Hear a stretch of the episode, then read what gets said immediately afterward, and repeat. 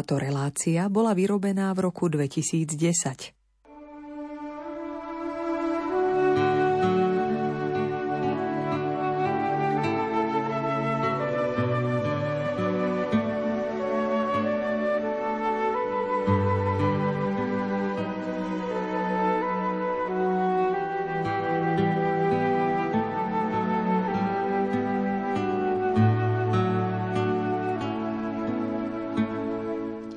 Dobrý večer, vážení poslucháči. Na programe Rádia Lumen je pravidelná relácia História a my, vysielaná z Košického štúdia Rádia Lumen.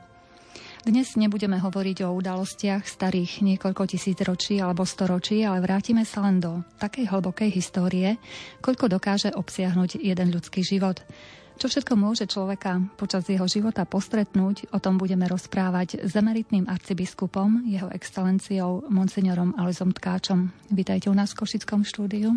Požehnaný večer. Ďakujem pekne. Témou dnešného stretnutia v štúdiu je 20 rokov zodpovednosti za Košickú diecézu a my sa jej začneme venovať hneď po úvodnej pesničke. Ešte vám predstavím dnešný vysielací tím. Za mixážnym pultom je kolega Robert Majdák a reláciou vás bude sprevádzať redaktorka Mária Čigášová. Želáme vám príjemne prežitý večer.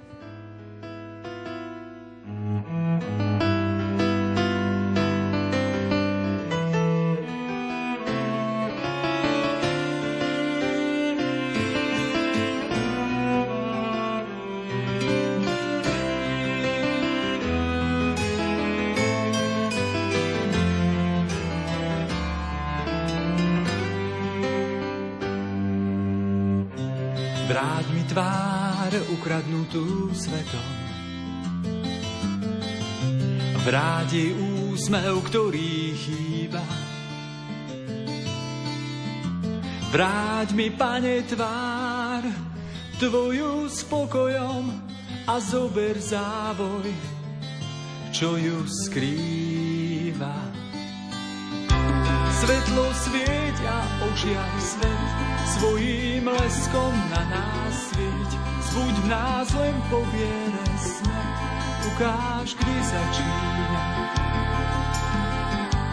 kde začína hriech.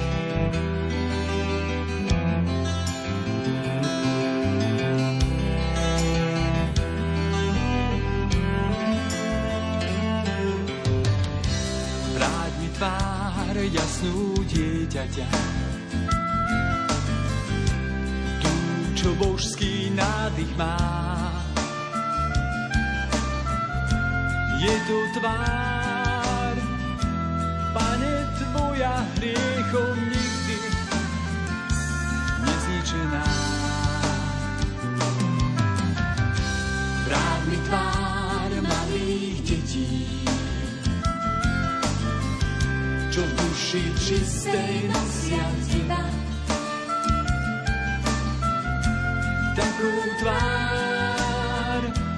Šťastím svieti a nosí ťa tam, kde je treba. Svetlo svieť a ožiar svet, svojím leskom na nás. Zbuď nás len po viere smet, ukáž, kde začína hriech. Svetlo svieť a ožiar svet, svojím leskom na nás svieť. Zbuď nás len po viere svet, ukáž, kde začína. Kde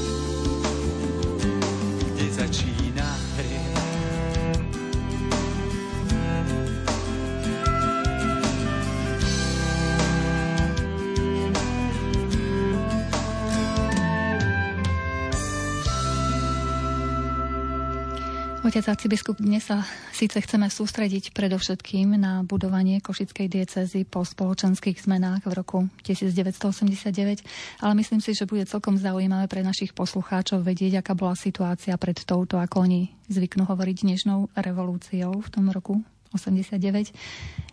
Začneme treba s vašou cestou ku kňastvu, kedy sa vlastne zrodilo to vaše rozhodnutie. Moje rozhodnutie ku kniastu sa zrodilo veľmi skoro, a to ešte v ľudovej škole. Nakoľko mi pamäť slúži, tak eh, bolo to ešte niekedy v tretej, štvrtej triede ľudovej školy, teda asi v roku 1943-44, keď som mal asi 10 rokov, na to sa pamätám.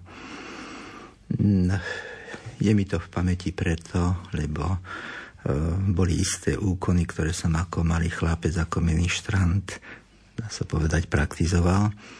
Takže si spomínam na to, že bolo to veľmi skoro. No a e, samozrejme moje kňazské povolanie jednak e, sa utvrdzovalo, rástlo tým, že čo bolo vtedy celkom normálne, ako je to aj dnes, že som ministroval a vlastne každý kňaz e, vyrastá pri oltári, ak ide o kňazskú službu. Takže e, toto povolanie e, ako maličké semienko dozrievalo aj počas mojich stredoškolských štúdií a to na gymnáziu v Humenom. Eh, maturoval som v roku 1953. No a hneď som sa hlásil na teologickú fakultu, no ale eh, neprijali ma až na štvrtý raz, teda po troch rokoch od maturity. Medzi tým som bol jeden rok učiteľom eh, nedaleko Ohradzian v jednej maličkej dedinke v, Čer- v Černine a potom som dva roky bol na Filozofickej fakulte v Bratislave. Až na štvrtýkrát ma teda prijali na Teologickú fakultu. Ako to prijali rodičia? Vedeli teda, že keď budú mať študenta teológie doma, nebudú to mať ľahké práve v rozkvitajúcom socializme? Áno. Tak uh, mama to mlčky znášali to. Uh, vnímam a mám pred očami mamu, ktorá uh, potichu e, prijala toto e, moje rozhodnutie, ale otec mi povedali, tak nebudem ti brániť, aby si sa kňazom stal, ale že mi neurobíš hanbu. To na tieto slova si svojho otca spomínam. I keď vedeli, že e, kňazi to nemajú ľahké, v tom čase sa to jasne ukazovalo, predsa mi nebránili. A myslím, že boli aj radi, že som sa rozhodol nasledovať to vnútorné volanie. Ako to vlastne bolo vtedy so štúdiom teológie?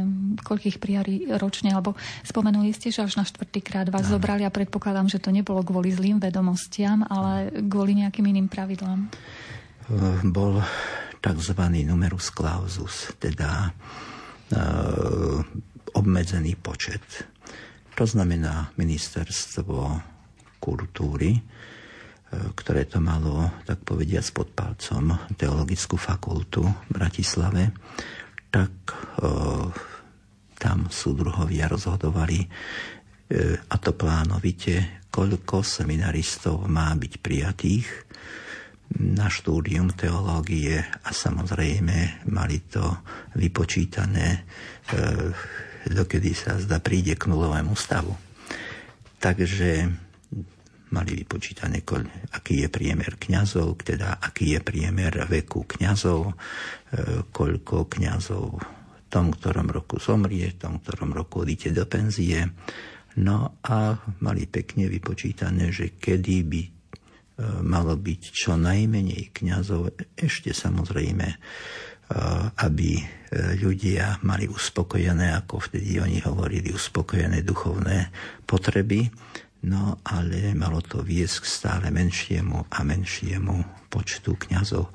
Takže, ako sa dobre pamätám, v tom roku, keď som sa ja prvýkrát hlásil v 53. roku, Eh, hneď po maturite, tak sa nás hlásilo na teologickú fakultu 75, eh, ale gymnazisti sme boli prijatí, teda gymnazisti boli prijatí len traja do počtu 15, pretože vtedy ešte existoval, tak, existovali tzv. prípravné ročníky.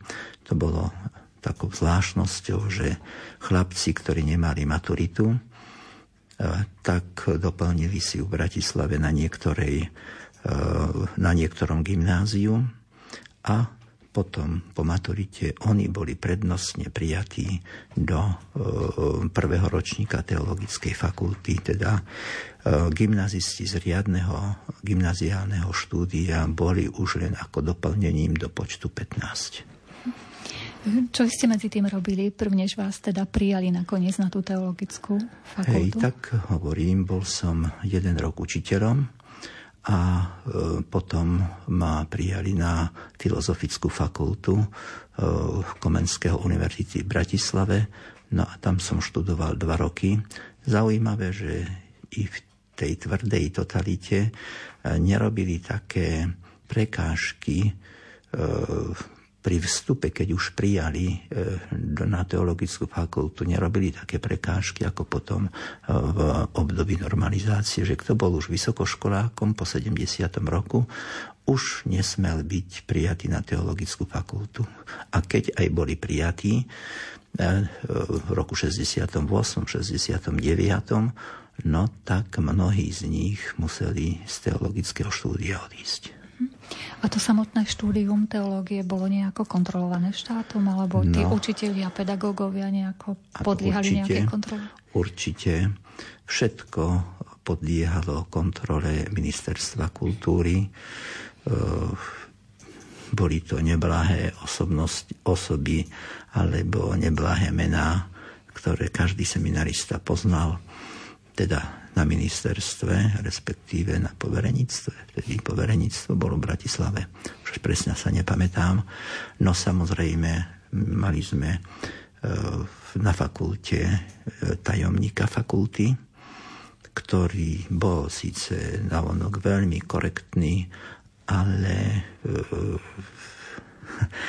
ale tak povediať v zázemí nám veľa neprijal. Takže počas nášho počas môjho štúdia nám vylúčili z ročníka dvoch seminaristov. A bolo to aj v iných ročníkoch, že e, pre nejaký dôvod, čo dnes je celkom samozrejme, že takýto seminarista je dokonca e, pochválený, napríklad pre prácu s mládežou alebo v nejakých krúžkoch cez prázdniny. No a títo dvaja seminaristi boli potom vylúčení. Som do okolnosti obidvaja sa stali kňazmi neskoršie. Vy ste vlastne prežili aj tie 50. roky, už ako mladý človek 20. storočia, keď duchovenstvo bolo obzvlášť e, prenasledované. Aké sú vaše spomienky na toto obdobie? No, tak e, neboli sme tak informovaní o vtedajšej situácii, ako je teraz. Jednak sa to uh, tajilo, ale uh, okolnosti, situácia uh, s církvou, aj v církvi bola veľmi tvrdá. Boli pozatváraní, boli vo vezení všetci biskupy. My sme napríklad boli aj na takej uh, nerekreácii, ale jednoducho na takom výlete z kniazského seminára, už ako seminaristi na spiskej kapitule. Vtedy nás prijal vtedajší kapitulný vikár spisky na e, biskupskom úrade. My sme vedeli, že e, pán biskup Vojtašák je vo vezení, ale čo všetko zažíval tento starý človek, ktorý mal 75 rokov, to ja som sa dozvedel až neskoršie, keď som čítal jeho životopis. No a boli to veľmi kruté roky. Však vieme, v 50. roku zrušili rehole, potom zrušili všetky kňazské semináre a teologickú fakultu, teologické, učili teologické inštitúty, No, všetko, všetko, čo bolo církevné a, a ostatné inštitúcie boli pod tvrdou kontrolou. Rok 1968 priniesol nejaké nádeje a uvoľnenie, ako si na to spomínate vy? No potešili sme sa tomu, že prišiel január 1968, taká perlička e, z týchto dní, že práve v ten deň keď Alexander Dubček predniesol ten svoj slávny prejav, ktorým sa začalo tzv. Pražské jaro, tak v ten istý deň pre určitý dôvod mi na 5 hodín odobrali štátny súhlas. Na 5 hodín? Áno, bolo to tak, že e, mal som jednu potičku tu s e, tedajšími papalášmi na krajskom národnom výbore, na odbore školstva. No a oni tvrdili svoje, ja som tvrdil taktiež svoje. A e, keď ma nepresvedčili, ja, ja som povedal, mojim predstaveným je kapitulný vikár Štefan Onderko a posluchnem jeho a keď on mi to rozkáže, čo mi vy rozkazujete, tak vtedy posluchnem. Alebo čo mi zakazujete presnejšie. No a vtedy mi povedali, tak s vami nie je to reči, odoberávame vám štátny súhlas. No prišiel som e, na biskupský úrad, povedal som to pánovi Károvi, no tak pán vikár mal také slovo, že sa ma zastal, tak e, o pár hodín mi ten štátny súhlas ústne, zatiaľ vtedy len ústne, e, mi odobrali, no tak mi ho aj ústne vrátili. A ako sa to vyvíjalo potom?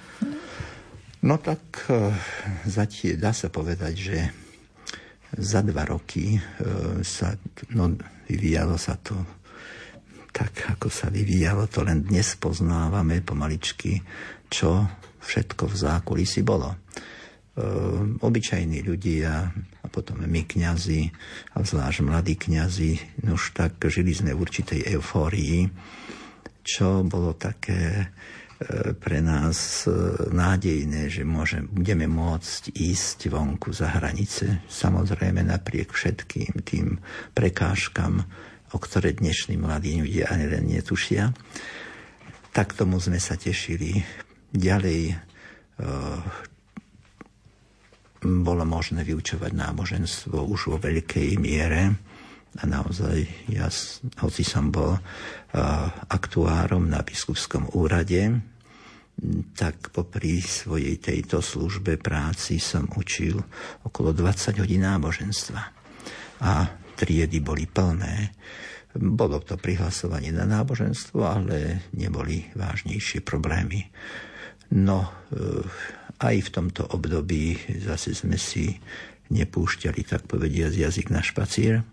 Museli sme si dávať i vtedy pozor, hoci už e, sloboda prejavu predsa bola väčšia ako um, pred rokom 68.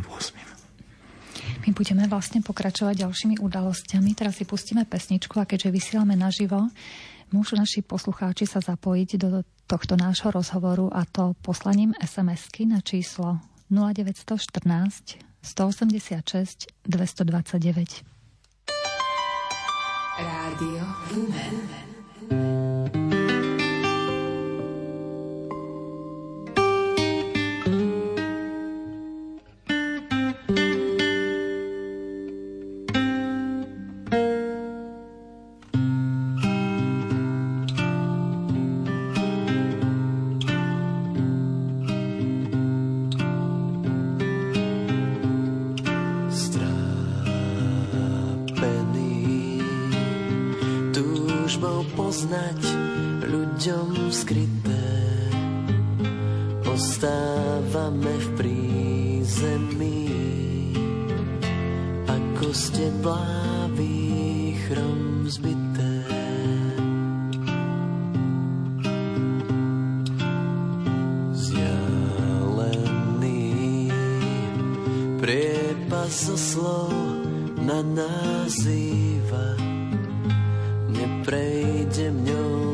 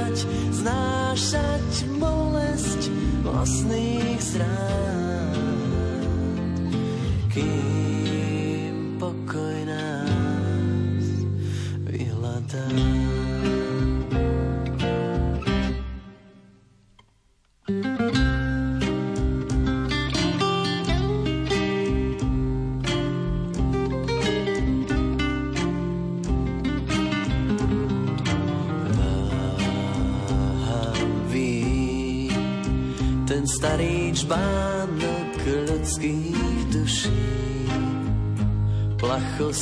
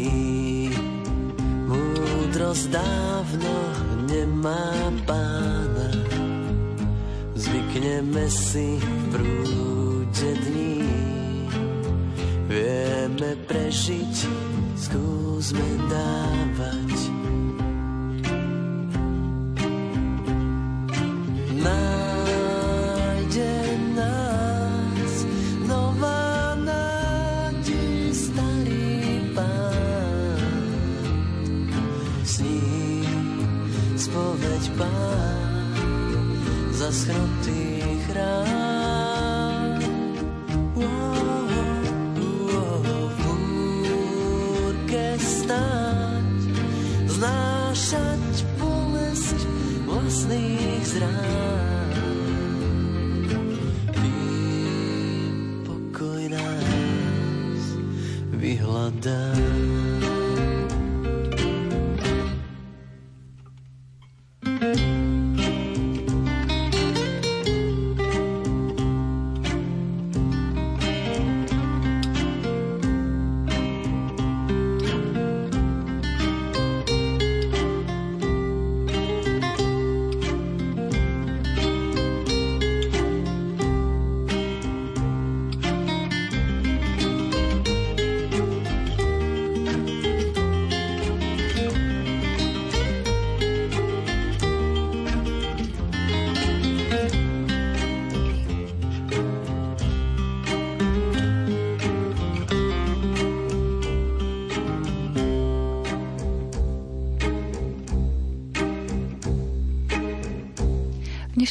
Relácii História ktorú vysielame z Košického štúdia Rádia Lumen, sa rozprávame s emeritným arcibiskupom, jeho excelenciou monsignorom Aloizom Tkáčom o jeho kňazskej aj biskupskej službe. Vysielame naživo, takže ak máte nejakú otázku, vážení poslucháči, môžete nám ju poslať formou SMS-ky na košický mobil s číslom 0914 186 229. My sme, otec arcibiskup, prišli po ten rok 68, ktorý priniesol nejaké tie nádeje, ale predsa nakoniec boli trošku potlačené.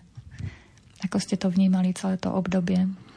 Začali ste tak. učiť náboženstvo a nakoniec možno aj to zrušili. Tak oni neboli trochu potlačené, ale no, boli poriadne. poriadne potlačené. Pamätám sa na tú stredu 21. augusta 1968. Som do okolností bol som v Ríme a mm, ráno nám oznámili e, v ústave svätého Cyrila Metoda, kde sme bývali viacerí kňazi, že sme obsadení. No určite to bola pre nás veľká sprcha. No, vrátili sme sa ešte, dá sa povedať, do relatívneho, e, relatívne slobodného Československa. No, ale potom sa to samozrejme začalo pritvrdzovať. Naposledy e, som bol v Ríme, teda v tom čase, v septembri 1969, teda dvakrát som bol v zahraničí v tom čase, predovšetkým v Taliansku a v Ríme na prvom mieste. No a potom nasledovalo 20 nasledovala 20-ročná pauza, tzv. normalizácia, pre lepšie pochopenie aj pre lepšiu predstavu celé 40-ročné obdobie komunistickej moci by sme mohli rozdeliť na dve veľké obdobia. Do roku 1968 je to e, komunistická totalita so všetkými e, vlastnosťami, ktoré totalite patria. No a potom to druhé obdobie od roku 1970. predovšetkým až do roku 89. je to obdobie normalizácie. Tak bolo to obdobie trochu miernejšie, ale už sa nenaplňali v takej miere väzenia ako v rokoch predchádzajúcich. No a vtedy som práve e, išiel i ja do výroby, bolo to v roku 1975. Za čo ste vlastne mali zrušené pôsobenie v kňazskej službe, keby ste nám to priblížili? Tak Predovšetkým to bol príspevok na jednom zasadaní e, kňazského združenia Pácem Interis. Bolo to v októbri 1974 tu v Zlatom klase, tuším, tak sa tá reštaurácia volala e, v Košiciach. No a pretože som bol na biskupskom úrade, tak som vnímal všetky tie problémy ktoré v dieceze boli. E, pani farári prichádzali na biskupský úrad, e, hovorili o svojich ťažkostiach, o svojich problémoch. Predovšetkým e, tie problémy v tom čase boli predovšetkým prihlasovanie na náboženstvo, kde to bolo ponižujúce pre našich otcov a mami No a potom v 68. roku a 69. taktiež boli rozostávané kostoly a um, v 70. roku to všetko zakázali. No a boli ešte viaceré takéto uh, okolnosti nepriaznivé vývoju církvy u nás na Slovensku a predovšetkým našej košickej arcidieceze, tak uh, na prekvapenie eh, tak eh, kňazov, ktorí tam boli a predovšetkými tých činiteľov Mestského, Krajského národného výboru. Eh, som si to pekne napísal. No a trvalo to asi 12 minút, keď som toto všetko povedal, no tak ich to zdvihlo zo stoličiek, predovšetkým týchto e, činovníkov na Krajskom národnom výbore a okresnom Mestskom národnom výbore. No ešte by to, bolo by sa mi to prepieklo. Ale e, o niekoľko mesiacov e, odvysielala Slobodná Európa a odvysielal hlas Ameriky a potom aj e, Rádio Vatikán. Tak toto už prehltnúť nemohli alebo nechceli. Tak niekoľkokrát som bol na výsluchu na EŠTB, tu na Mojzesovej nedaleko, práve len asi 100 metrov odtiaľ. No, tak uh, žiadali odo mňa, aby som povedal, komu som to dal. No ja som im nepovedal, že ani som nevedel, ako sa to vonku dostalo. Dnes môžete preniesť celú knižnicu. Nikto si vás nevšimne a vtedy ste preniesli tri strany popísaného hárku. Tak išli ste teda na výsluch a ešte, no, dá sa povedať, som bol šťastný, že som nešiel do väzenia. No ale potom asi o rok, nasledujúceho roku mi potom zobrali štátny súhlas a išiel som už potom do výroby. Tak najprv ako robotník a potom už ďalšie vlastne povolanie. Čiže vy ste sa nechtiac stali nepriateľom štátu. Len preto, že ste kritizovali no, tak áno, skutočné tak to, tak to bolo, tak to bolo vnímané, že uh, povedať, tá, naplňa sa toto príslovie, že povedz pravdu, rozbijú ti hlavu. Ste sa nepoučili. Tak, no, no a potom e, niekoľko listov som e, napísal na príslušné miesta tak pánom biskupom, ktorých už sme po 73. roku mali. Na všetko toto, čo som zažil za tých 7 rokov vo výrobe ako robotník, potom ako vodič električiek, e, tak je to napísané v knižke, na ktorú ma nahovorili, aby som e, to dal dohromady. a nechal vydať pohľady z kryžovatky. Tak je to všetko opísané. Keby sme ešte mladšej generácii vysvetlili, čo to bolo za hnutie Pacem Interis? Bolo to kňazské hnutie, ktoré sympatizovalo s, s vtedajšou štátnou komunistickou mocou. Názov si ukradli. Pacem Interis je encyklika svätého otca Jana 23., v ktorej pred viac ako 50 rokmi hovoril o spravodlivosti, o e, podmienkach mieru vo svete, čo je potrebné, aby pokoj vo svete zavládol. Táto encyklika zbudila mm, vo svete, nie len v kresťanskom svete, v katolíckom, ale aj vôbec medzi intelektuálmi a vo verejnosti veľkú pozornosť a začínala sa slovami latinskými pácem interis, teda pokoj na zemi. No a e, pretože e, kňazi naklonení spolupráci s tedajšou e, komunistickou mocou hovorili, že bojujú za mier, no tak pokladal, že je to najvhodnejší názov Pácem Interis. Pred rokom 1968 to bolo taktiež hnutie tzv. pokrokových kňazov a volalo sa to e, mierové hnutie katolického duchovenstva. Lenže v 68. roku za Praskej jary to hneď zaniklo. No a potom Pácem Interis bolo založené v roku 70 No a pokračovalo neblahým spôsobom až do roku 1989.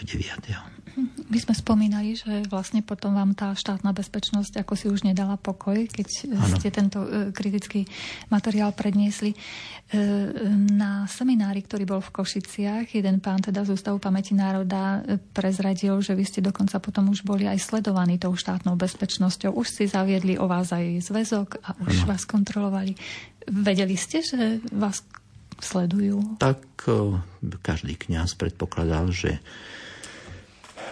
pri slávení Sv. Jamši môže, môžu ho počúvať neštebáci. No ale keby som si to bol nejak bral k srdcu, tak by som bol sa cítil veľmi, veľmi obmedzený, ale povedal som si, no tak som vo výrobe, tak majte ma radi. Vyvíjali ste aj nejaké duchovné aktivity napriek tomu, že ste teda nemali ten súhlas? Áno. Áno, e, počas týchto 7 rokov, zvlášť keď som potom pracoval už ako skladník štátnych lesov, tak vtedy som mal e, v sobotu, piatok popoludní, celú sobotu a nedeľu voľno takže som už mohol tak pravidelnejšie tieto duchovné aktivity robiť. Keď som robil zase v dopravnom podniku, táto práca sa mi páčila, aj e, vlastne tam bol dobrý kolektív a Košice som mal tak povediať na dlani, pretože som chodil od e, lokomotívy až po Barcu a od železničnej stanice až po východoslovenské železiarne. No ale boli to jednak duchovné obnovy, potom viaceré púte, no a potom práca s rodinami i s reholnými spoločenstvami. A keby sa to bolo prezradilo? Otec, tak to sa nesmelo prezradiť. Keby sa bolo prezradilo, no tak mali by sme vážne poťahovačky. Verili ste vlastne v tom období, ktoré sme nazvali no, normalizáciou, vlastne po tom 68., že môže dôjsť k takej zmene spoločenského systému, že naozaj príde demokracia, a voľnosť? Nádej zomiera posledná, lenže e, len, že dojde k takejto rýchlej zmene a takej zásadnej, to nikto nepredpokladá. Odvážim sa povedať, že z normálnych ľudí nikto nepredpokladal. E, tí, ktorí boli v tých najvyšších funkciách, iste poznali, v akej situácii sa socializmus nachádza, v ekonomickej, morálnej a tak ďalej.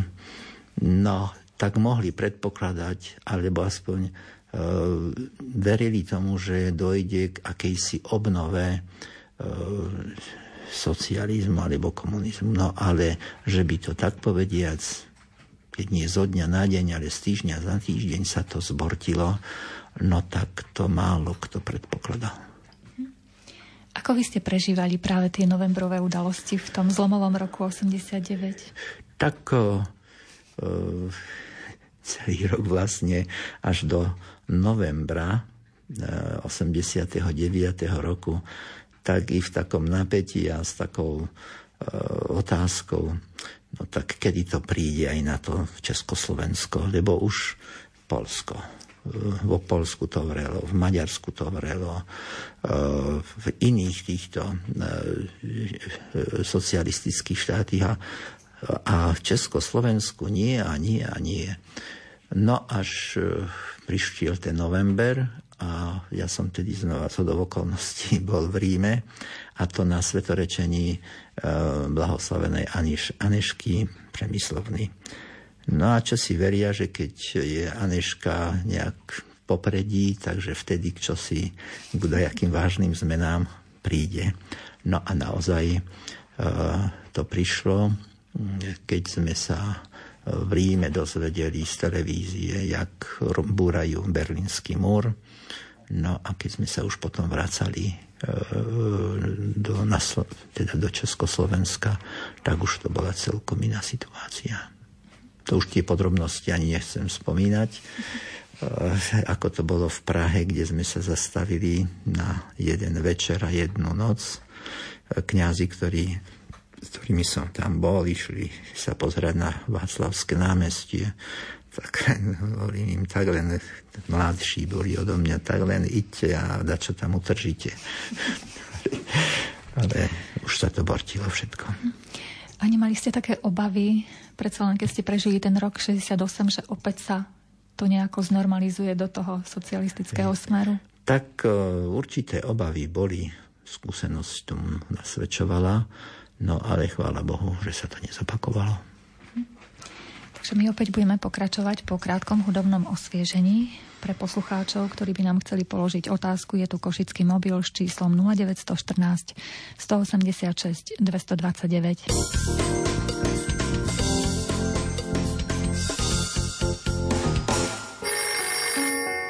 UV hovorí tu pre vás každý piatok večer od pol deviatej do jedenástej. Osteoporózu nazývajú niektorí odborníci aj tichým zlodejom kostí, pretože nenápadne odbúrava kostné tkanivo, predovšetkým už žien po menopauze. Keďže spočiatku nebolí, človek postihnutý týmto ochorením tomu zvyčajne nevenuje pozornosť. Ale len do tej chvíle, kým nenastanú komplikácie. Medzi tie najvážnejšie patrí zlomenina krčka stehennej kosti, ako v tejto oblasti postupuje lekárska veda, aké sú novinky v diagnostike a v liečbe, to sa dozviete, vážení poslucháči, v piatok večer o pol deviatej. Hosťom bude prezidentka Ligy proti osteoporóze, doktorka Judita Ondrejková. Nasledovníci svätého Vincenta de Paul tvoria veľkú rodinu po celom svete. Patrí k ním aj farnosť svätého Vincenta de Paul v Bratislave. Prežívame prázdniny, ale farnosť neprežíva prázdniny. Farnosť žije naplno aj v júli, aj v auguste. Cyklopúte, púte, mládežnické divadlo, starostlivosť o chorých, bezdomovcov i detí z domovov, ako aj iné aktivity vincentínskej rodiny. O tom všetkom budú hovoriť farár Augustín Slaninka, doktorka Leopoldína Šejdová, inžinier Richard Žák spolu s moderátorkou Annou Brilovou. V relácii od ducha k duchu v sobotu o 20. hodine 30. minúte. Tešíme sa na vás. Nedelná literárna kaviareň bude o tajomstvách, ktoré objavujeme pri čítaní. Čítanie je čosi, čo nie je jednoduché, do čoho musíme vložiť svoju predstavivosť, nejakú námahu, nejaký čas a za tú námahu potom dostávame poklady. Povieme si aj o tom, prečo sa z nás stávajú čitatelia. A ak sa čitateľ narodí s takou bohatou dušou, že potrebuje prosto premýšľať o nejakých veciach, tak v takom prípade je literatúra dosť vhodným objektom objektom na to, aby človek mohol viesť dialog s nejakou ľudskou situáciou, myšlienkou, dialog s ľudskou dušou. Nedeľu o 13. je literárna kaviareň otvorená. Teší sa na vás Alžbeta Kalamárová. Do čítania, priatelia.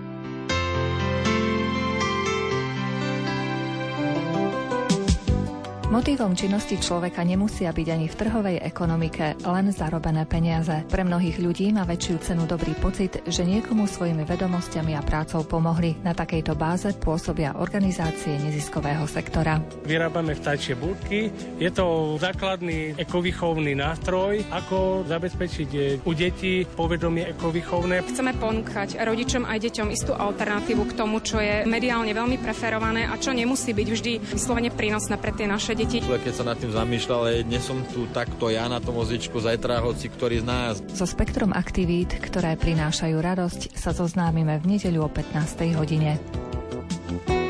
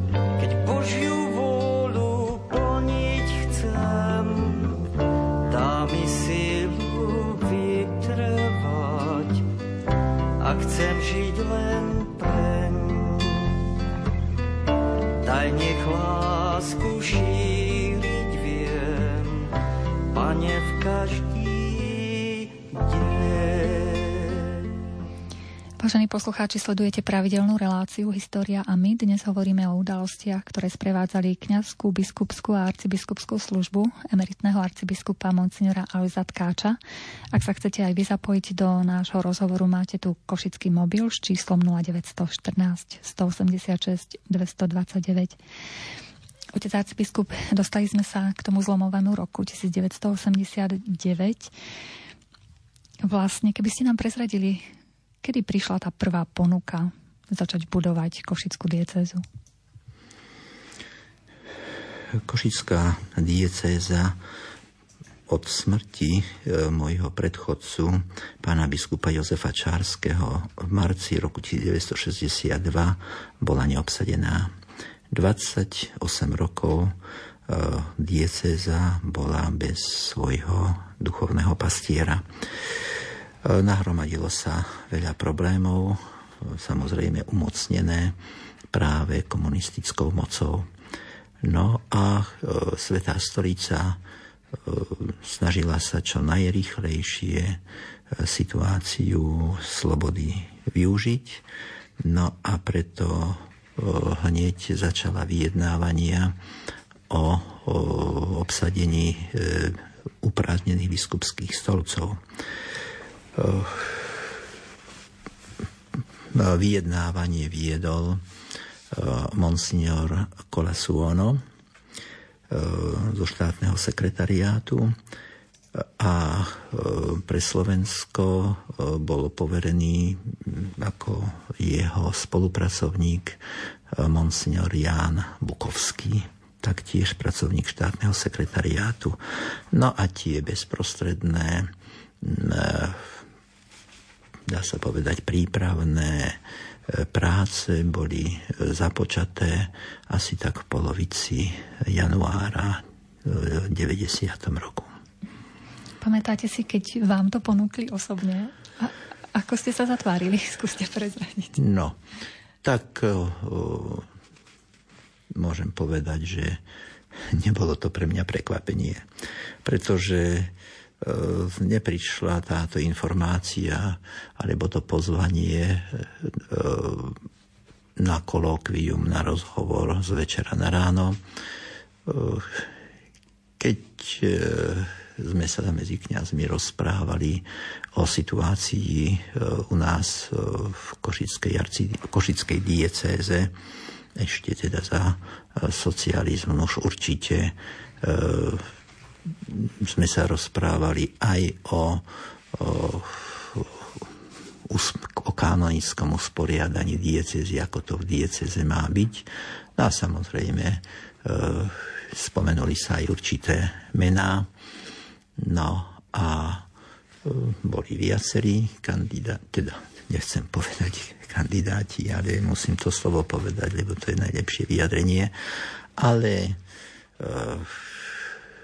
hovorilo sa o viacerých kňazoch, no a nakoniec sa to zúžilo tak, že Svetý Otec po týchto rozhovoroch 11. E, 14.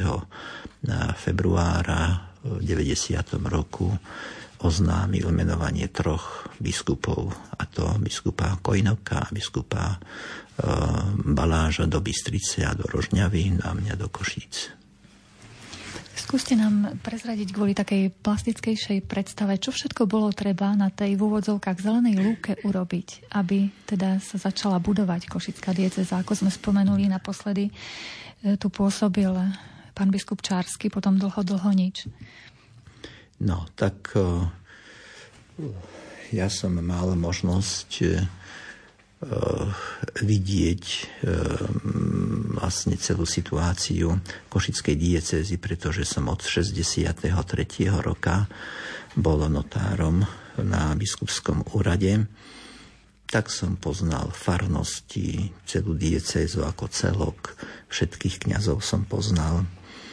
No a e, takisto aj riadenie diecézy. Vlastne riadenie, ani nedá sa tak povedať, e, kňazov bolo málo vysvetených, tak v priebehu roka, keď bolo treba 10 kňazov preložiť e, z jedného miesta na druhé, no ale žiadne štruktúry také, ako ich máme v dnešnej dobe, neexistovali. Neexistovala charita, neexistovali cirkevné školy, neexistovali no, nakladateľstvá, ďalej e, kňazský seminár e, neexistoval, rehole neboli. No a potom e,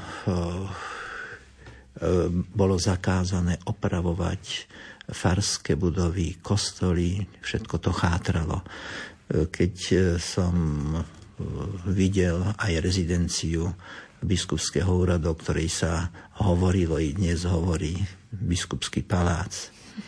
Chráň Bože od takéhoto, biskups, od takéhoto paláca. To bola skoro ruina. Nemyslím, že by to bolo zrúcané, ale v dezolátnom stave to bolo všetko. No a potom administrovanie, riadenie diecézy spočívalo jednoducho v tom, že uh, bolo treba uh, vymenovať kňazov pre obyčajne k 1. júlu každého roka. No a všetko bolo to treba počnúť s rokom 90. obnoviť. No a my vieme, čo všetko nás čakalo. Teda na prvom mieste to bol kňazský seminár hneď bol zriadený alebo obnovený teologický inštitút na Spiskej kapitule a tam sme boli do toho zainteresované tri diecézy. Spišská, Rožňavská a Košická. No a potom začalo e, zriadovanie cirkevných škôl.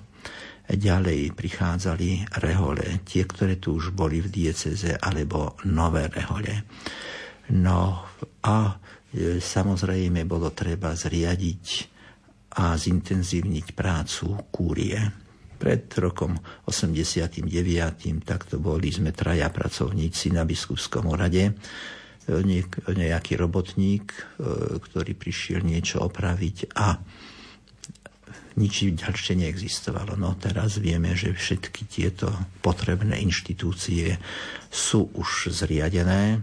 Je to katechetické centrum, školský úrad, cirkevný súd, správa cirkevného majetku, ekonomické oddelenie, no a samotná kúria, no samozrejme kňazský seminár, teologická fakulta, katolická univerzita.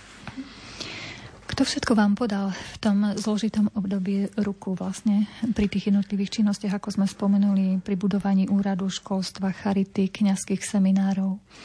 No tak o, na začiatku to bol pán generálny vikár, terajší farár v Pušovciach, Štefan Farkaš.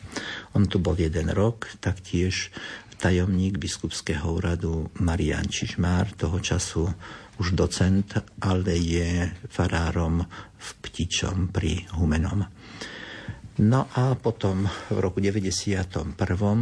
prišiel e, na biskupský úrad, pozval som ho a ustanovil som ho za generálneho vikára, e, terajšieho už arcibiskupa, môjho nástupcu Bernarda Bobera. No a e, pomaličky, pomaličky sa začínali obnovovať alebo inštitucionalizovať tie aktivity alebo tie úrady, ktoré dnes, môžem povedať, pracujú zodpovedne a primerane svojej úlohe. Kde ste vyhľadávali vhodných ľudí, treba z, do cirkevného školstva alebo do charity, predsa len treba mať nejaké predpoklady pre túto činnosť? No áno, bolo riadne výberové konanie E, zakladanie cirkevných škôl malo svoje úskalia, problémy, no ale s tým sme počítali. Tak riaditeľom e, školského úradu, teda úradu cirkevných škôl bol pán doktor Pavol Macák. E, on urobil veľkú, veľkú prácu. Ďalej Mm, už je na dôchodku. Čo sa týka Charity, bol to inžinier Jan Dečo, 12 rokov bol riaditeľom e, arcidieceznej Charity. No, e, v, e, ak ide o cirkevný súd, tak oficiálom predsedom cirkevného súdu bol a je dodnes monsignor Peter Holec. No a funguje to. Dokonca keď si teraz spomínam na prácu Charity, tak v Batejovskej Novej si bol vôbec prvý hospic na celom ano. Slovensku vybudovaný a funguje našťastie doteraz.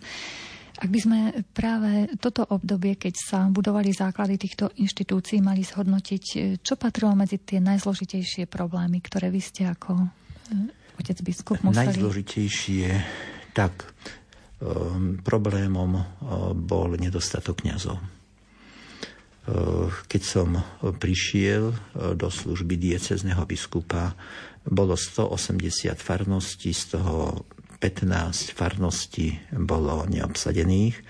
No a samozrejme bol veľký počet starých kňazov. No tak eh, samozrejme bolo treba čakať a každý rok vítať, očakávať nových novokňazov a Možno, že to bude, budú sa poslucháči čudovať, že až toho roku ako tak je naplnený počet kňazov. Hoci každý rok priemerne som vysvetil 15 kňazov. Ale až toho roku skoro, skoro je to e, naplnené. Čiže v podstate 20 rokov sa doplňali rokov, počty. Tak. A bol záujem zo strany teda E, ľudí e, nastúpiť na tú cestu kňazstva zo strany mladých ľudí, tak to áno, myslím. Áno. Ehm, mali sme ročník v roku 1997, keď som vysvetil 35 novokňazov. To bolo v celej 200-ročnej histórii Košického biskupstva, arcibiskupstva najvyšší počet svetených. Priemerne ročne je to asi 15. Potom v roku 1995 ste sa stali arcibiskupom. Čo to pre vás znamenalo? Ktoré ďalšie radosti a starosti vám pribudli? Hej. Tak o, Slovensko po cirkevnej stránke má dve cirkevné provincie. Prvú provinciu zriadil ešte pápež e, Pavol VI 31. decembra 1977. Zahrňovalo to všetky biskupstva na Slovensku. No a potom druhú provinciu zriadil svätý otec Jan Pavol II 31. marca 1995. Úloha arcibiskupa totiž najprv čo je to arcidieceza. Arcidieceza alebo metropolia či provincia e, sa skladá obyčajne najmenej z troch e, diecez. E, to je kvôli i lepšej predstave cirkevného života alebo života miestnej cirkvy. Samotný arcibiskup metropolita nemá nejakú mimoriadnú právomoc e, v ostatných diecézach. Áno, v kodexe kanonického práva sa o tom hovorí, ale to sú už také e, teda záležitosti veľmi vážneho charakteru, kedy by už mal zasahovať e, arcibiskup do diania svojich sufragánov alebo sufragánneho biskupstva ja som za 15 rokov eh, nemusel ani raz zasahovať. No a každý biskup totiž je svojprávny na území svojej diecézy a keď si svoju prácu robí, tak eh, samozrejme arcibiskup nemusí zasahovať. Právomoc, ktorú má, je tá, že môže ísť do e, tých sufragánnych biskupstiev e, vykonávať e, biskupskú službu. Samozrejme, že sa patrí, aby miestnemu biskupovi to ohlásil. Čiže pribudli nejaké ďalšie povinnosti? Alebo teda ani povinnosti ani nie. nie, pretože každý biskup si svoju biskupskú službu dobre vykonáva, takže E, pozvali ma len ako hostia, tak do. Rožňavskej diecezy ako do e, Spišskej. Mhm. Mohli by sme niečo prezradiť našim poslucháčom z takých štatistických údajov, vlastne koľko máme teraz kňazov v Košickej arcidieceze, nové sakrálne stavby, ktoré pribudli, znovu obnovené kostoly.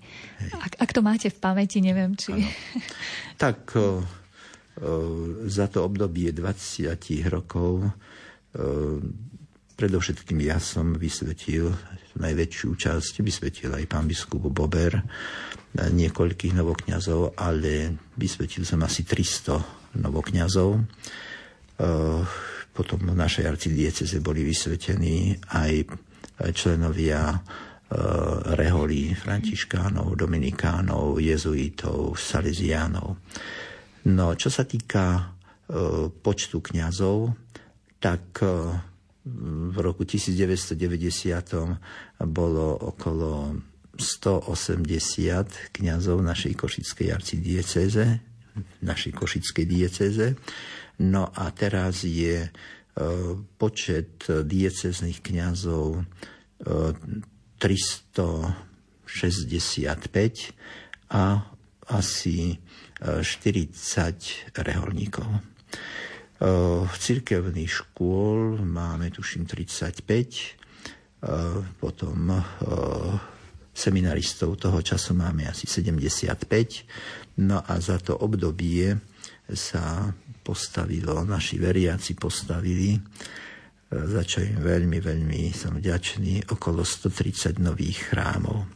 Pritom ďalšie chrámy boli obnovené a môžem povedať, že naše kostoly, chrámy, tak i staršie ako nové, jednak splňajú požiadavky liturgických noriem, aj naši veriaci, ak ide o slávenie liturgických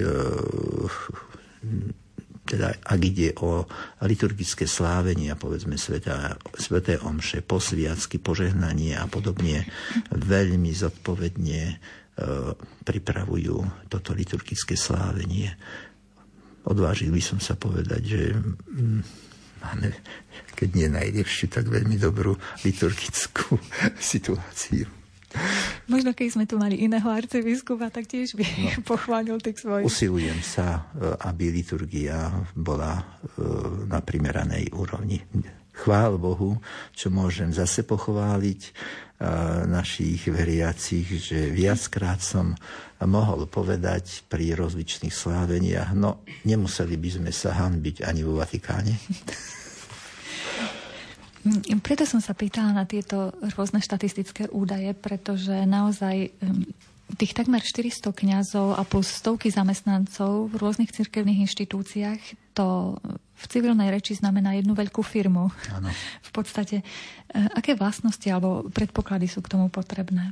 Hej. Čo všetko, ak by ste mohli... Najprv, aby to všetko robili, tak vždy mi prichádza na mysel to české príslovie dejte mi ľudí a ja to udelám. A máte dostatok ľudí? Áno, dostatok ľudí na určité miesta, napríklad v školstve, potom aj na, máme AP Andreas, to je inštitúcia na správu cirkevného majetku, ale predovšetkým v školstve, akéhokoľvek druhu, robí sa výberové konanie. To je podľa zákona.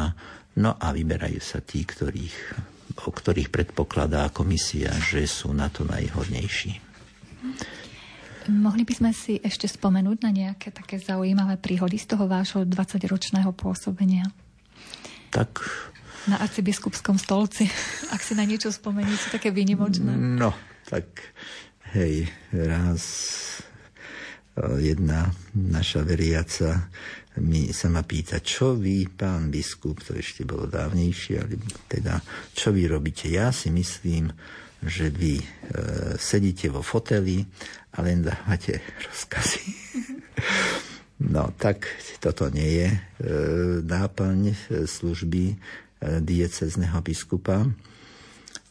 Pretože e, táto služba je veľmi e, i rozsiahla, aj pestrá. E, tak ja doteraz, ako aj môj nástupca, už od nástupu 10. júla každú, každý deň o 9. presne o 9 otvárame e, kúrium. Do jednej je to pre, dá sa povedať, pre verejnosť. No ale to by si vyžadovalo veľa času na to, aby som spomenul všetky e, možné aktivity, ktoré e, diecezný biskup musí riešiť. Tak hovoria mi, že v poslednom mesiaci vyzerám o mnoho lepšie. No, Môžeme sam, potvrdiť?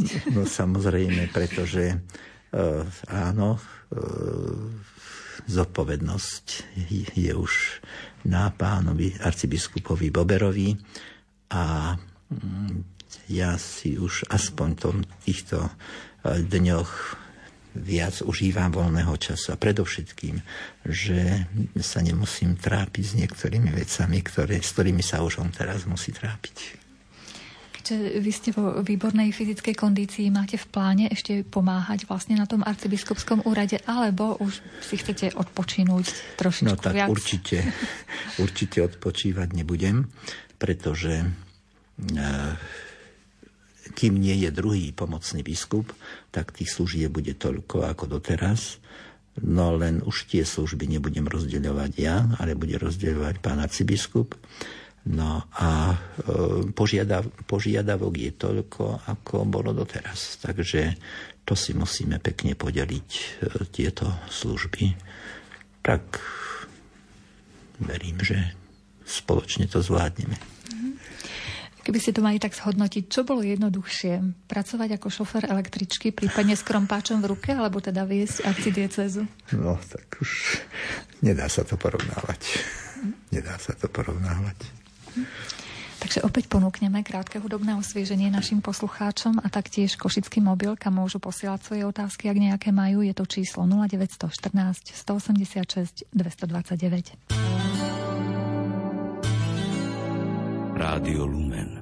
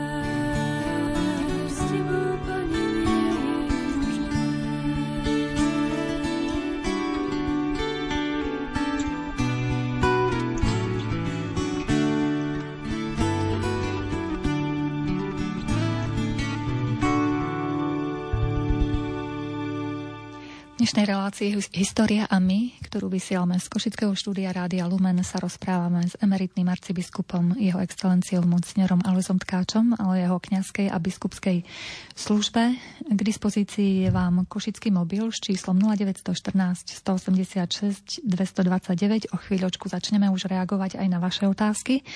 Ešte však mám nejaké tie svoje. Otec arcibiskup, e, možno e, našich poslucháčov prekvapí, ale vy máte veľmi širokú rodinu s množstvom detí dokonca. Skúsime im vysvetliť, v ktorých krajinách sú a akým spôsobom ich podporujete vlastne. Tak je to adopcia na diálku a chcem o tejto záležitosti povedať niekoľko slov preto, aby sa to dostalo viac do vášho povedomia, milí poslucháči. E, začalo to v roku 1997 a to práve počas vojny v Bosne, Hercegovine, teda v bývalej Juhoslávii. Slovenská katolická charita e, vyzvala e, občanov na pomoc ťažko postihnutým rodinám a to v akcii zvanej Adopcia na diálku. Boli to rodiny, ktoré stratili živiteľov, boli to deti, ktoré stratili rodičov. No a e, bolo treba podporiť a hľadať tých, ktorí by týmto rodinám pomohli. E, tak najprv to bola Juhoslávia, keď po e, skončení balkánskej tragédie sa pomery nejak už usporiadali. Tam už nebolo treba mm, aktualizovať adopciu na diálku, ale katolická charita ponúkla iné možnosti.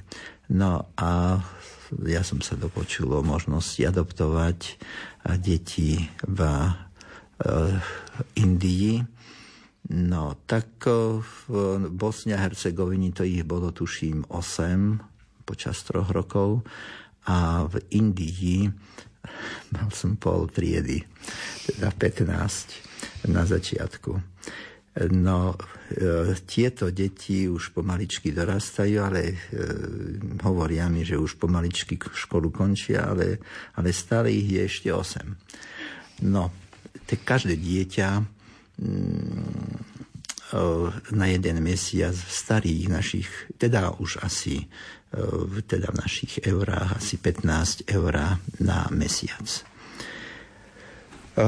No, tak to je to je tá adopcia na diálku. Veľmi doporučujem, pretože týmto deťom môžu dať adoptívni rodičia do rúk chlieb. A to predovšetkým tým, že môžu chodiť deti do školy.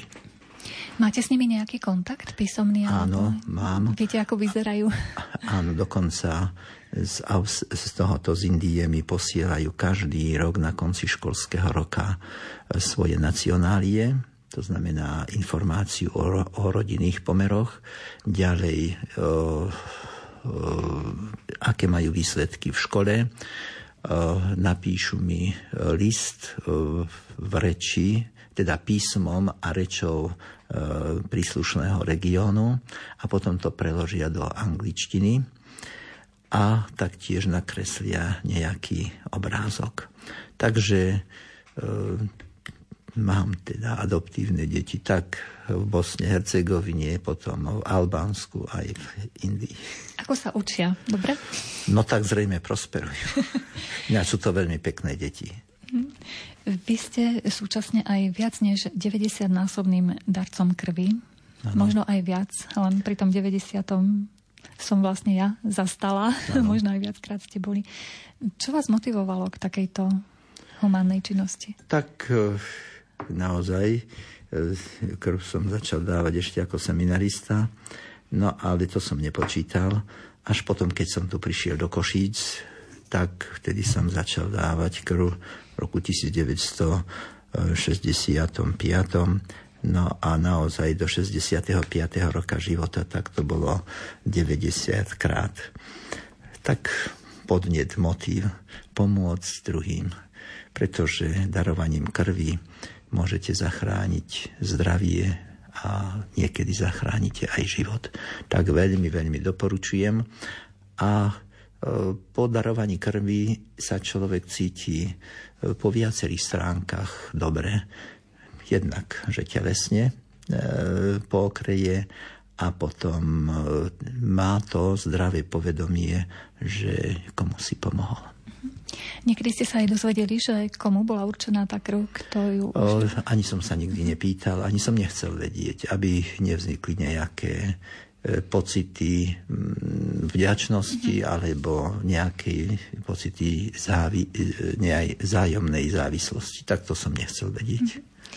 Takže skúsime už odpovedať e, na otázky našich poslucháčov, ktoré prichádzajú. Ak by ešte nejaké boli, vážení poslucháči, máte možnosť poslať nám ich na číslo 0914 186 229 Takže skúsim ich prečítať. Ako by sme mohli zareagovať, keď sme proti tomu, aby sa odstránila socha kráľa Svetopluka? Ako zareagujete vy? Takže veľmi aktuálna otázka týchto dní. Áno.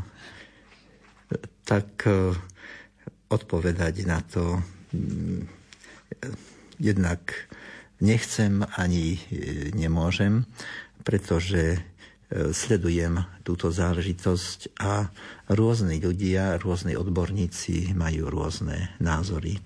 No a predovšetkým sú to umelci i na slovo vzatí historici a umelci predovšetkým na slovo vzatí, takže nech oni rozhodnú, čo je vhodné a čo je nevhodné. Ďalšia otázka. Dovolte poďakovať sa otcovi Tkáčovi. Ale niekto nám práve zazvonil. Takže takže nám zrušil SMS-ku. Skúsime ešte raz. Aha, takže dovolte poďakovať sa ocovi Tkáčovi za veľkú systematickú podporu pri budovaní krízového centra Dorka v Košiciach, Rožňave a detských domovov na Ukrajine.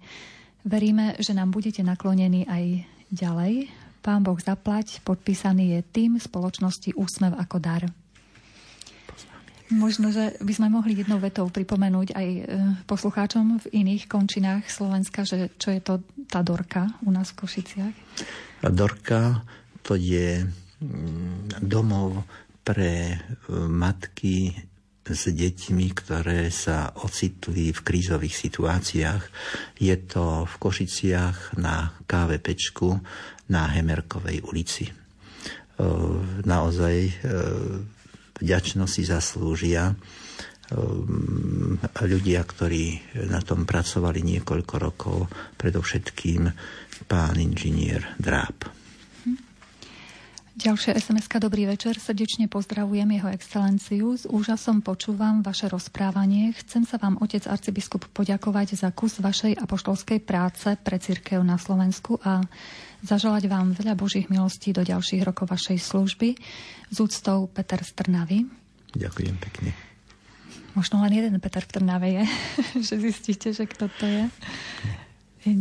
Ďalej, ďalšia sms -ka. Ďakujem za hodiny vyučovania náboženstva v rokoch 1974-75 u Krista Kráľa aj za krásne kázne pre deti. Dodnes som si zachovala vieru a v nej vychovávam aj moje deti s pánom Bohom. Monika z Norimberku. Počúvajú nás až v Nemecku, pekne. tak to vyzerá. Ďalšia sms. E, požehnaný večer, milovaný v Kristovi, s radosťou vás počúvam, to nepoznané a zaujímavé. Spomínam na otca arcibiskupa jeho pôsobenie v Červenici ako na duchovného otca, ktorý bol super, mal rád mládež, rozdával sa s láskou, denne adoroval Eucharistiu. Vďaka za všetko, drahý otec arcibiskup, sobášili ste nás s modlitbou a láskou. Podpísaný Jan a Katarína, máme vás radi, pán vám žehnaj. Ďakujem pekne. Ďalšia, ďalšia otázka. Nemám pokoj v rodine. Mám jednu sestru, robí mi zle, prosil by som otec arcibiskup o modlitby pre pokoj. Ja sa modlím za vás s hlbokou úctou. Peter podpísaný. Budem pamätať. Ďalšia otázka. Tak je tu otázka, prečo ste nám dali Čecha za farára? Chodíme inde, podpísaný pán Timko. No, tak máme dvoch Čechov, kňazov. Tak e, nenašiel sa ten, kto by vyhodil všem. Ďalej, otec arcibiskup, chcem sa poďakovať za vašu službu. Nech vás pán žehná. Mária sprevádza Povedzte o návšteve e, svätého otca Jana Pavla, prosím. Takže ak by ste sa mohli teda v krátkosti vrátiť k tej návšteve svätého otca Jana Pavla II. Na Slovensku. Svetý otec Jan Pavel II bol u nás trikrát na Slovensku. Prvýkrát v apríli 1990 bol len vo Vajnoroch, ale hlboko sa to zapísalo v našich e, srdciach, tá jeho návšteva. No potom v roku 1970, 1995 zavítal aj do Košíc, kde e, svetorečil troch blahoslavených košických mučeníkov a môžem povedať, že Košice e, boli práve vtedy najviac sprezentované, pretože E, možno prezentovať mesto alebo nejakú inštitúciu, ale v tomto prípade mesto rozličným spôsobom, ale hlboko do histórie a dá sa povedať na staroče sa zapíše práve návšteva svätého Otca. Na tretia návšteva to bola v roku, 19, v roku 2003, keď svätý Otec prišiel už aj do Rožňavy, do Banskej Bystrice a inde tak všetkým návštevám sa tešíme. Hm. Samozrejme, čo je najdôležitejšie, toto, čo nám Svetý Otec pardon, nechal ako odkaz, ako posolstvo, to máme uskutočňovať. Hm. Ďalšia otázka. Otec arcibiskup, prečo je alebo musí byť kniaz vo farnosti 15 rokov? Nestá sa vám to veľa? No, niektorí zase pokladajú za, pri, za krátku dobu 15 rokov. Tak uh, kým sa kňaz tak môžeme povedať rozbehne, trvá to určitý čas. 15 rokov je taký priemerný čas pobytu kňaza vo farnosti. Chcem pripomenúť, že to nie je príkaz. V našej košickej arcidieceze sme s touto praxou začali v roku 1990 a to z toho dôvodu, že mnohí kňazi za socializmu boli vo farnostiach 20, 30, 40 rokov. Vtedy bolo také heslo alebo presvedčenie, že seď si na pokoji, nech teda nerob nejaké veci okolo seba, aby si ťa nevšímali komunisti a keď si ťa nevšímajú, buď ticho a v tej farnosti zostal potom kniaz tak veľmi dlho. No a hm, pokladal som to za vhodné, aby kniaz bol e, kratšie, 15 rokov. E, myslím, že je to primeraná doba, ale to nie je ani zákon, a kňazi to prijíma iba dokonca. Niektorí kňazi sa pýtajú aj skôr, než, je, než 15 rokov. Podľa potreby, zrejme Podľa, sa to rieši áno. hneď prúžne. Pozdravujem otca arcibiskupa Alojza Tkáča a na príhovor nášho patróna Alojza vyprosujem pevné zdravie, veľa síl a ochranu Pany Márie. Teším sa už na posviacku Ružencovej záhrady v nedeľu. Stály poslucháč Joško Bednár. Áno, ďakujem pekne. Teším sa na stretnutie vo výš... To je pri Prešove, myslím. Áno, pri Prešove. Ako, ako sa to volá tá dedina? Nie Kapušany, Vyšné. Spomenieme si. Ďalej, pozdrav. E, pán Boh, drahý otec arcibiskup Tkáč, rada vás počúvam a ďakujem za pomoc chudobným. E, Šebastovce. Šebastovce, áno, vyš, vyššie Šebastovce. Áno. Teraz mi to napadlo. Takže pokračujem. Prosím, povedzte o zbierke Boj proti hladu, pomôžme Haiti a s Cigan Palovej podpísaná Gita. Takže Boj proti hladu, pomôžme Haiti. Hej, o, veľmi pekný výnos zbierky bol na pomoc Haiti a taktiež je veľmi pekný výnos aj na pomoc e, povodňami postihnutými u nás na Slovensko, predovšetkým tu na východnom Slovensku, čo je tak poľutovania hodné, že e, málo sa o tom e, aj v masovo-komunikačných prostriedkoch hovorí. Tak žiada sa to propagovať viac na jednej strane áno, pán Ježiš nám hovorí, nech nevie pravá ruka, čo robí ľavá, ale je to preto, aby sme sa nepechorili, keď e, e, urobíme dobre, ale na druhej strane pán Ježiš nám hovorí, že e, robte dobré skutky a tým oslávte nebeského Otca. Tak treba hovoriť o týchto pekných aktivitách.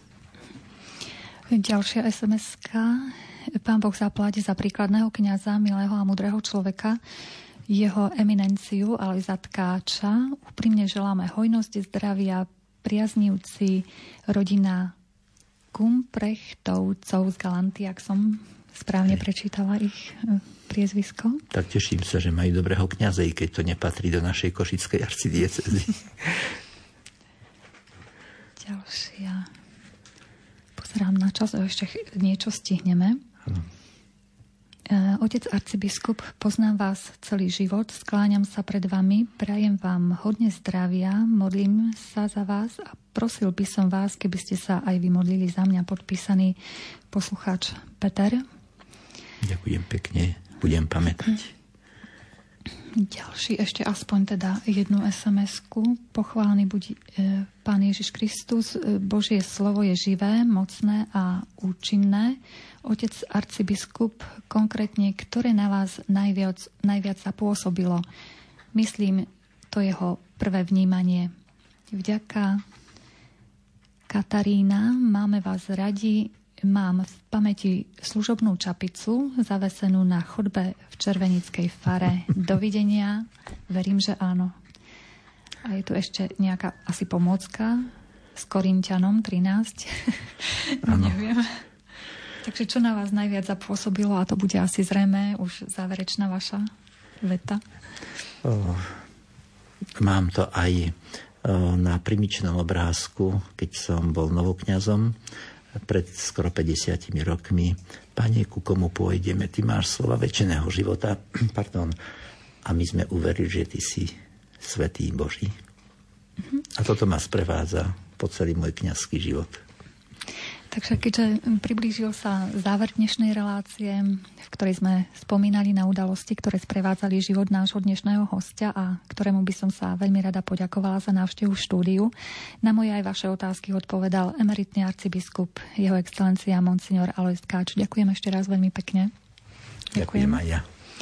Vám, vážení poslucháči, ďakujem za pozornosť. Počuť sa budeme aj zajtra večer, keď budeme hovoriť o novinkách v liečbe osteoporózy, ktorá nepostihuje len teda ženy po menopauze, ale aj v poslednom čase sekundárne sprevádza rôzne ochorenia.